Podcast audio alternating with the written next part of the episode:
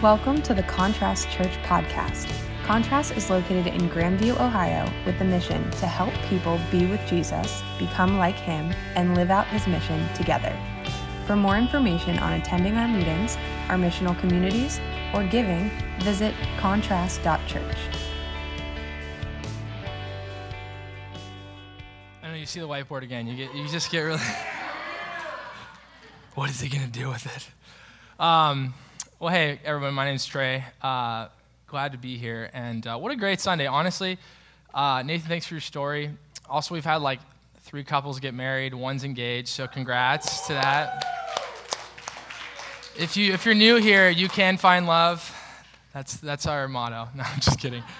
Um, well, hey, today uh, I'm talking about a passage that we, we just read, but uh, to be honest, it, it, it, brings up a lot of really kind of fun um, stories for me. Uh, and it's funny because you see the word hypocrite three times and you're like, this, I don't know where this story is going to go. But um, I grew up, believe it or not, kind of a jokester. Um, I was incredibly uh, tiny and insecure, and well, weren't most of us in middle school.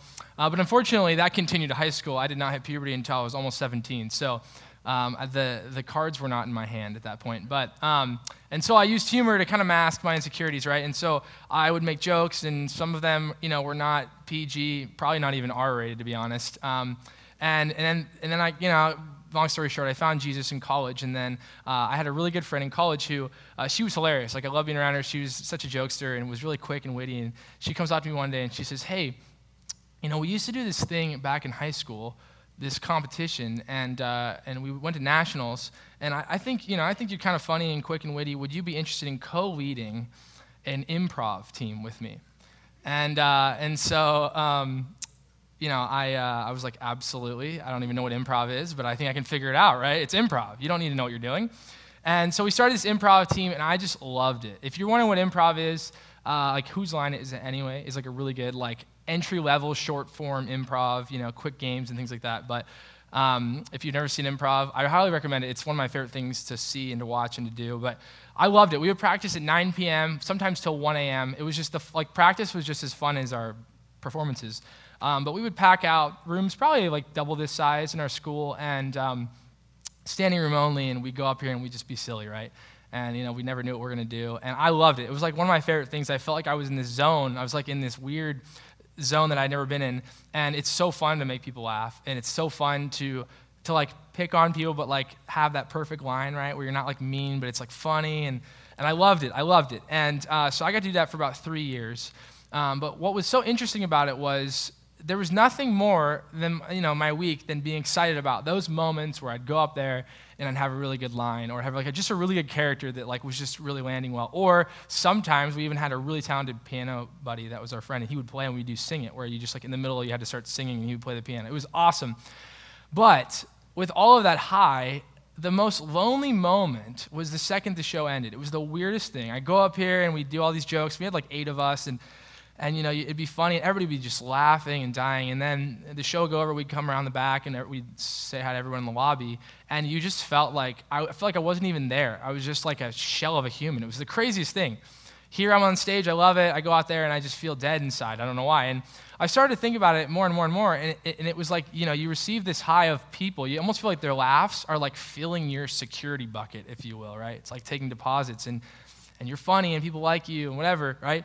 And little did I know, you know, I had kind of regressed, right? Like, you know, there's these things deep inside you that you don't even realize are there until you think back. And I'm like, oh my gosh, that's kind of what I did in middle school and high school. Like, I, I fed these, these insecurities of people's, you know, and laughs are kind of like affirmation.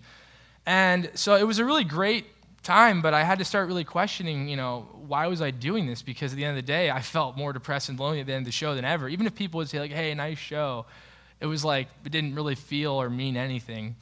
And, and so sometimes we'd even just talk about the show for like an hour just to try to like relive the funniness, right? Oh, that when you did that one thing or that character, or whatever. And it was just, it was so fun, but it was very telling of, of this deep insecurity that I had. And today we're talking about not improv per se, but we're talking about actors. We're talking about hypocrites. The word hypocrite in the Bible has root words in the Latin of the, like actor, or it means two faced, or it means to play a character. And Jesus is calling out these characters. And remember, we've been talking about Matthew forever. We'll talk about Matthew. We've been going through it forever. And he's at this moment in Matthew where he's, he's giving this long sermon, this long teaching. It's one of the most formative teachings we see in the Bible of Jesus' words. And Jesus invites all these people that are listening, hundreds of people on a hillside, the most reject people you could think of, the unclean, the, the social outcasts, probably the people that no one liked. They're flocking to listen to him, and Jesus is talking to his disciples, and everyone's hearing what he's saying. And at the beginning, he welcomes them into this kingdom that he's creating, that he's bringing on earth. The kingdom is God's rule on earth and in his presence. And so he's inviting us into this kingdom while we have to deny and repent and turn from the kingdom that we're living in, our own kingdom. And, and he gives all, you know, over the last few weeks, we've talked about the different things that the kingdom values, that the kingdom is more concerned with your heart than just your external actions. Meaning, uh, murdering is bad, but also, like, wanting to murder someone in your mind is bad. Being angry at a brother uh, for no reason is, is, bad, or, or lusting after something that is not yours is just as bad as taking something that isn't yours. Or uh, retaliation and finding revenge is, is, not a kingdom value. And so he kind of lays out this, these kingdom values. And now, I, what I think he's doing is he's welcomed people into the kingdom. He's told them what the values of them are. And over the next few weeks, he's essentially going to, to rid us of the insecurities that are at the foundation. And this week is, is notably, uh, it's weird because when you read it, it, it kind of sounds like a churchy passage, you know? It's like, like uh, you know if someone new came in they'd never been a christian before they'd never been to church like it, this maybe seem foreign but what i'm going to kind of show you and prove to you is that this passage has some pretty overarching themes to it that are much bigger than just that um, but the, the main idea and i'll just kind of get to it and i kind of explained it in my story but uh, for most of us if not all of us our security and our identity is much more unstable than we really realize it's actually much more uh, it's much more uneven it's actually rooted in, in many more things that are unhealthy than we realize and we do a really good job at playing this actor. We, we appear externally a certain way. It's kind of like when you walk through the doors and someone asks how you're doing and you had a terrible week and you just kind of like, I'm good, everything's great, you know? And you're like, inside, you're like, you were just weeping 10 minutes ago in your car and now you're saying you're fine. Like, we, we put on these facades and we do it in so many ways. We don't just do it with words and conversation, we do it with the things we buy, the people we hang out with, all of the type of things, right? So I don't want to try to prove to you that you're insecure. And you're probably like, this is an interesting message, interesting route Trey's going here, making us all feel bad about ourselves. But, but what, I, what I want us to know is that in, in light of being able to be honest about this, it's actually the most freeing thing that we can do. In fact, we're here not because we're perfect and put together, we're here because we're broken. And we're also here with other broken people because, not that it's like this like pity fest, right? We sit around and like, woe is me, woe is me. But that in the midst of this, that we find our hope in Jesus and that we do it together because life is hard. And so, in this, I, I, think that if we just approach this topic understanding that, like, there's so many things that we do for the wrong reasons, there's so many externals that we put out in the world. I mean, literally, if you have social media, you've done it. You're like, I'm going to post all the great photos of my trip, but I'm also not going to post the photos of me being depressed in my bedroom crying, right? No one does that. And if they do, it's like pretty weird and edgy, you know? Um, And, and so the next few weeks are going to be hard hitting. I'll just be honest and straight up about it. But let's dive in. Matthew 6, if you have your Bible, your phone, uh, I want to start in uh, verse 1. This is a transition in Jesus' teaching. So it's kind of like this nice little transition from, he, he tells us to be perfect like God the Father is perfect, which is already seemingly impossible. And then he moves on to tell you the things that, that are make you right, right standing with God, the disciplines. And it says in verse 1 Be careful not to display your righteousness merely to be seen by people. Otherwise, you have no reward with your Father in heaven. Thus, whenever you do a charitable giving, do not blow a trumpet before you as the hypocrites do in the synagogues and on the streets so that people will praise them. I tell you the truth, they have their reward. Now, if you looked whenever we were reading, it looked like we've been going through every verse of Matthew. And if you notice, we took 1 through 6, and then we skipped a little bit, and then we went to 16 through 18. And that's because these three verses are three spiritual disciplines, practices that build, in Jesus' words, righteousness, right? Like right standing with God, right? And, and so he has three of these. And Matthew, when he writes this and he puts this gospel together, uh, we call it synthetic. We don't call it chronological because he does stuff like this where he takes the Lord's Prayer and he just sticks it in there like a commercial in between the second one and the third one. So that's why we're skipping it because next week we'll talk about just the Lord's Prayer. So if you're wondering, like, what, what is going on, that's what happens. Matthew does this all the time. And so, anyways, he's talking about three practices, okay? Three practices. The first one is giving, which, if you have an older translation, it might say giving alms. I don't know if you've ever used that word before, but we'll just simplify it giving. The second one is prayer. And the third one is fasting, okay? So, fun fact if you were a part of Islam, they have five pillars in Islam uh, that are like the main tenets of following Islam, and three of them are those three and if we know Islam kind of originated in Christianity, they stole a lot of things, obviously. So it's kind of interesting that three of their five pillars are what you know Jesus was teaching here. And, but Jesus would say these three are what are what create righteousness, right? It's like those spiritual things that we do that create uh, discipline and and they stretch our spiritual muscles, if you will. They build righteousness. And so Jesus is calling out these three things and and we're going to go through each one but if you if you if you notice it's kind of like his, it's a formula like he says the same thing for each one he's like he he names the thing like in the verse 2 it's giving he's saying don't do this like the hypocrites and then he tells you they have their reward and then he kind of gives you the solution he does it for each one. And so it's the same pattern for all three so i'm going to read through them but it's the same kind of pattern it's just three different um, spiritual disciplines. But the first one he mentions is giving. Now, I find it interesting the first spiritual discipline Jesus cares about is giving.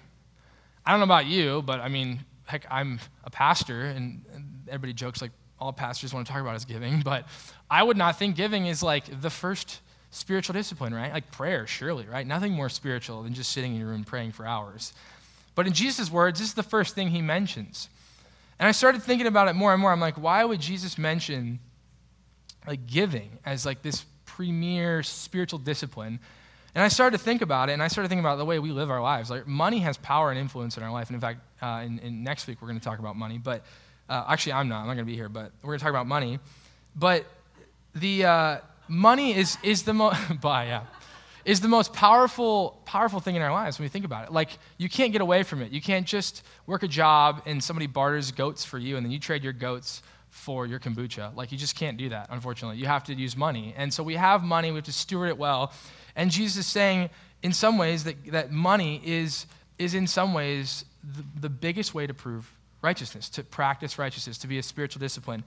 And I thought about this because I was, thinking about why, why would that even matter? Because I know very, very rich people who are generous, but they have tons of money, right? It's like, oh, you have a million dollars, cool, you bought me my food. Like, wow, what a nice guy, right?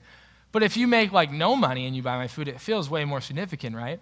But money and, and, the, and the generosity, the giving of, of money, time, treasure, whatever you, want whatever you want to call it, right, is directly correlated, I think, to your heart, right? The internal, which is what Jesus cares about. And in the midst of that, you give all these things when you most feel free and not enslaved by them. Meaning that, and I believe that a gospel truth is that we know, and, and like Nathan said, the people that loved him experienced grace and love unconditionally, and that they loved him that way. We know that because Jesus died for us, that he loved us when we didn't deserve it, that at the end of the day, we, we give out of that love. We feel rich, right? We were prisoners, and not only were we let out of prison, but we were given an inheritance. And so, because of that, we give everyone else money, right? If you, want, if you want a million dollars right now, it'd be pretty easy for you to just like give someone a couple thousand dollars or buy a car for them because you feel rich. You feel an inheritance and that is the way we should live. And so, people in my life that I've seen that have just given, I don't know, like just given us generously money or things or whatever, you, you look at their life and you, and you realize, like, this is a mark of a follower of Jesus because they make average money, but it, like I said, they know they're rich in Christ. Like they, they, don't, they don't need to hold on to these things. They're not playing the rat race. They're just, they're just free to give. So Jesus is hitting the nail on the head here. And I would say, and it, this sounds crazy, but if you were willing to share your, your, your checking account, right? We can see where your heart is, right? Like you can look at mine, you can see where my heart is. You can see what I what I spend money on, what I what I save for, what I what, whatever, right? You can see where my heart is. And so in the same way, when we give, we're able to show out of our inheritance a richness to others because at the end of the day, it's just money, right?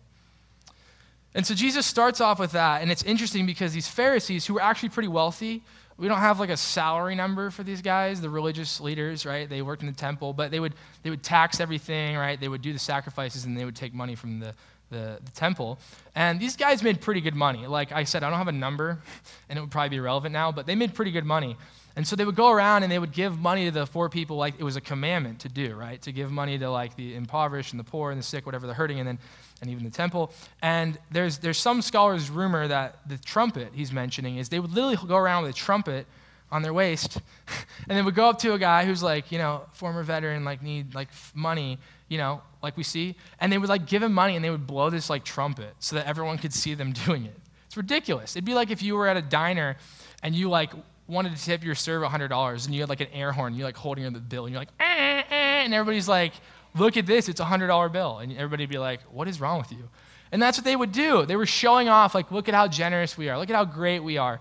It's, it's funny, but it's like, have you ever seen like some of those buildings where, you know, they needed tons of money to be built and you have all these bricks, right? And you're like, look at all those names on the bricks. Have you ever wanted to have your name on a brick? But it's kind of like it's it's like look like we built that like we're like that's ours you know and in the same way it's like we're the Pharisees and the people who Jesus is calling out are people who are utilizing giving for their own sake. They're, and they immediately he says he says they immediately received their reward meaning that their reward in that moment was what they like they thought they needed which was admiration. And they got it right? People saw him and it was immediately crushed from the reward they would have in heaven with God. And it's funny, I used to um, have a buddy who, like, you know, one time, he, he would do this all the time, but he would, like, say something he did that was good, and he was like, darn it, I just lost my reward in heaven by announcing it. And I thought it was, like, the dumbest, funniest thing. He'd be like, yeah, I just, like, I felt really bad, and I gave this guy 20 bucks. He's like, oh, shoot, now I'm, like, bragging about it, and now I'm not. it was, like, the dumbest thing. I was like, dude, it's okay, like, you're fine. But, but he would joke about that, but it's this idea of, like, are, are we truly living to honor God, or we trying to honor God and also honor people around us, also kind of show off, right? And we live in this, this weird tension. The same thing with, with prayer, the same thing with fasting. And Jesus has this formula for all three. In the giving one, in verse 3, it says, When you do your giving, do not, do not let your left hand know what your right hand is doing, so that your gift may be in secret, and your Father who sees in secret will reward you. I thought about this, and I'm like, does that mean I just like put a bunch of money in my pockets, and like when I see someone, I'm just like, and I have no idea. I'm like, there you go. I don't know how much it was, but I don't want to know. Don't tell me. It's not this weird like like be responsible and just like take out money and don't don't keep track of it, right? It's this idea that once you're aware of what you're doing, you're going to want to quantify it. Like once you start to think about the things that you've done, you start to think about the things you'll get from it. It's kind of like, uh, you know, I, I, I encounter this all the time. Like, we'll, we'll have people in our neighborhood or whatever, I'll like invite them out with lunch, and like I, I love buying, like people I don't know, I love buying their, their meal or whatever. And I'll like do it, and then they're immediately like, oh, okay, I'll get you back next time. Like, I'll get you next time. Like they like can't just like let it be, right? They're like, no, no, I owe you, I owe you, I owe you. And I'm like, it was Chipotle, it was seven dollars, like it's okay. And they're like, no, no, I owe you. And it's that idea of like people live in a world where when we give, we are waiting for the yield. What are we going to get out of this, right? Or it better be the same amount, or if not more. Or they better not think I'm great, right? That's the yield. Or, or they better think that I'm generous. Or they better, you know, whenever I need to use their services, maybe they're like a handyman, I better get a good deal, right? Like we, we live like this. It's like we, we, we give, but we, we truly are hoping for more yield, whether it's financial, whether it's um, status, whether it's influence, whatever it is, right? We want a yield. It's the same reason why everybody lies on their taxes, right, in the IRS.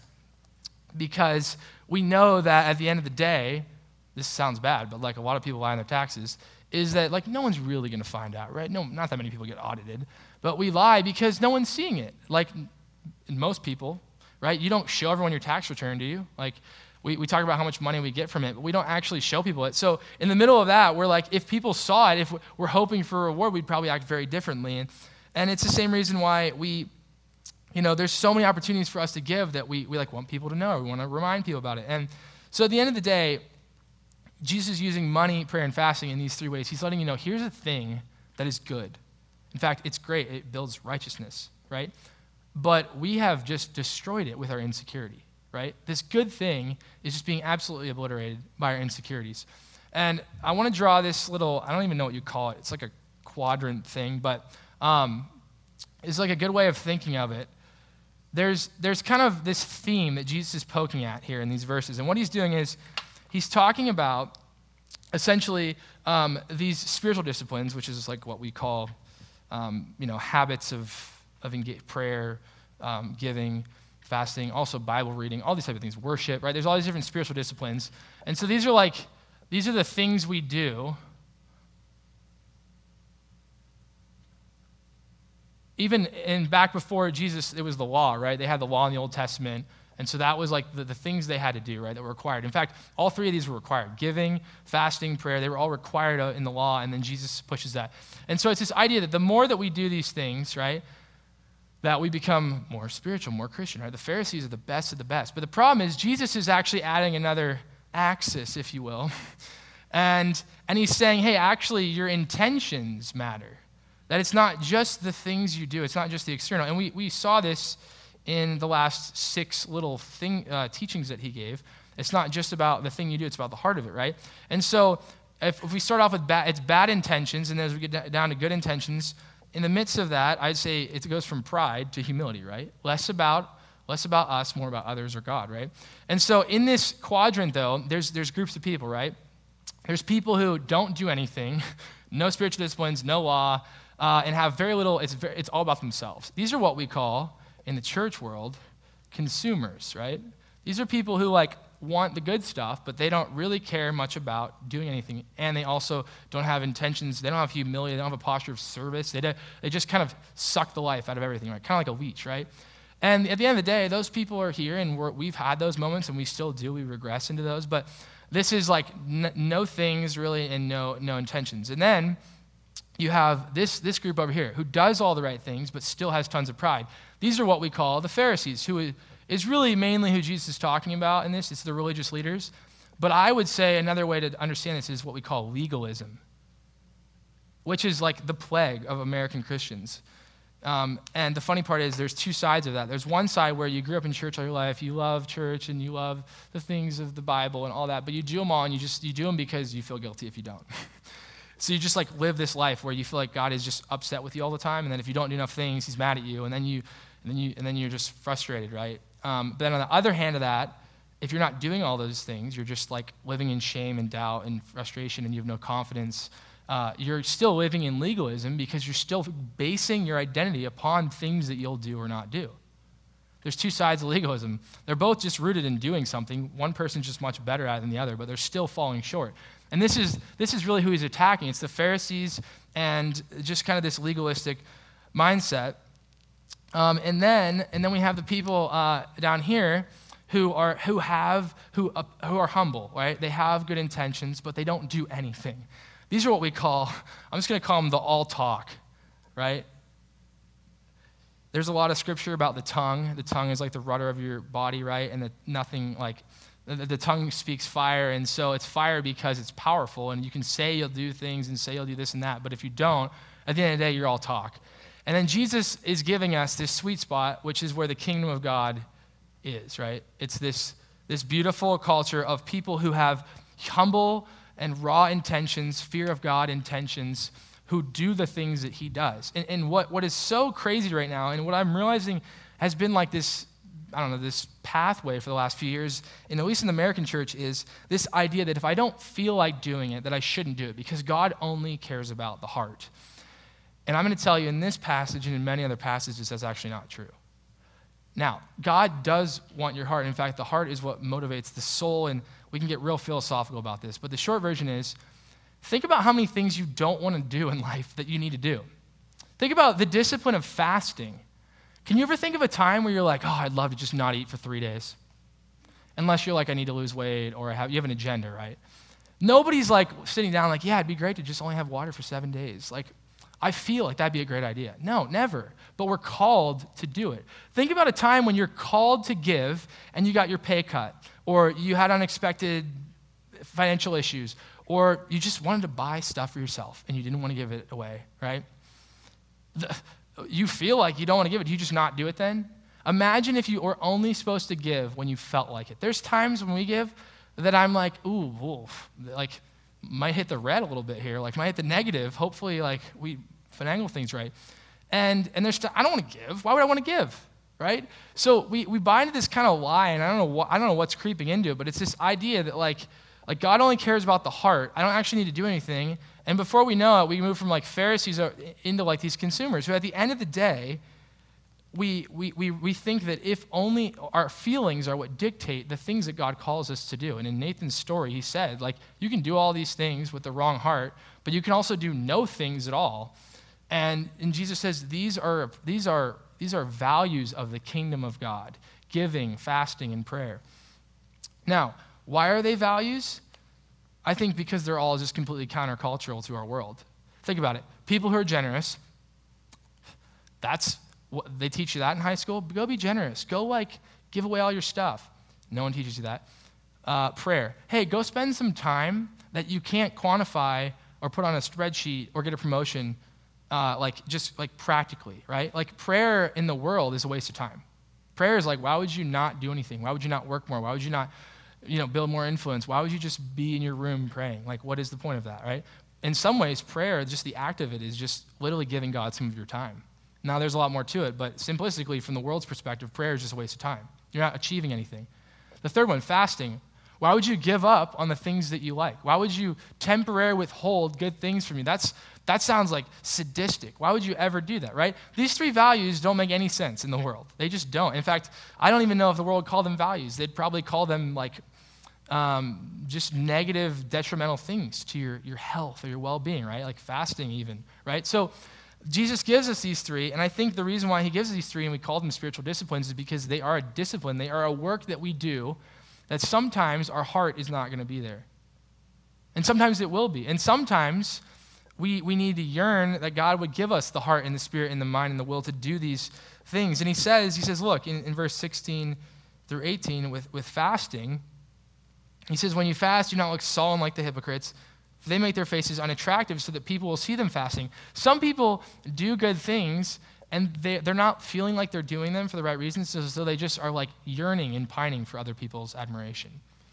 Like sometimes I wonder if people only do things for the photo on Instagram, right? I mean, you're probably guilty of that. It's like if we didn't get pictures, it didn't happen. So people need to know about it. There's been times where I've taken like fast from social media and I felt like anxious because I feel like I'm missing out on people's like, you know, highlights. And, and it could be possible that their highlights are, are rooted in like this vanity, right? This insecurity, this need to be wanted because at the end of the day, they're feeling this detriment. And so these three, th- these three values are, are deeply, deeply formative, but we have to be willing to, to do this, this, like, I don't want to call it a dance, but we have to be aware of where we're at. And, and the thing is, you know, you might think, oh, this is like this passage is just for the Christians, it's just for the Pharisees, it's just for the people who know this ones. And I said, no, there's there's there's three other categories here that people are living in, right? Do we, do we say things that we'll do and at the end of the day we don't follow through? We don't have integrity with our word? Do we just consume? All we care about is what we get out of it? Or do we actually serve people?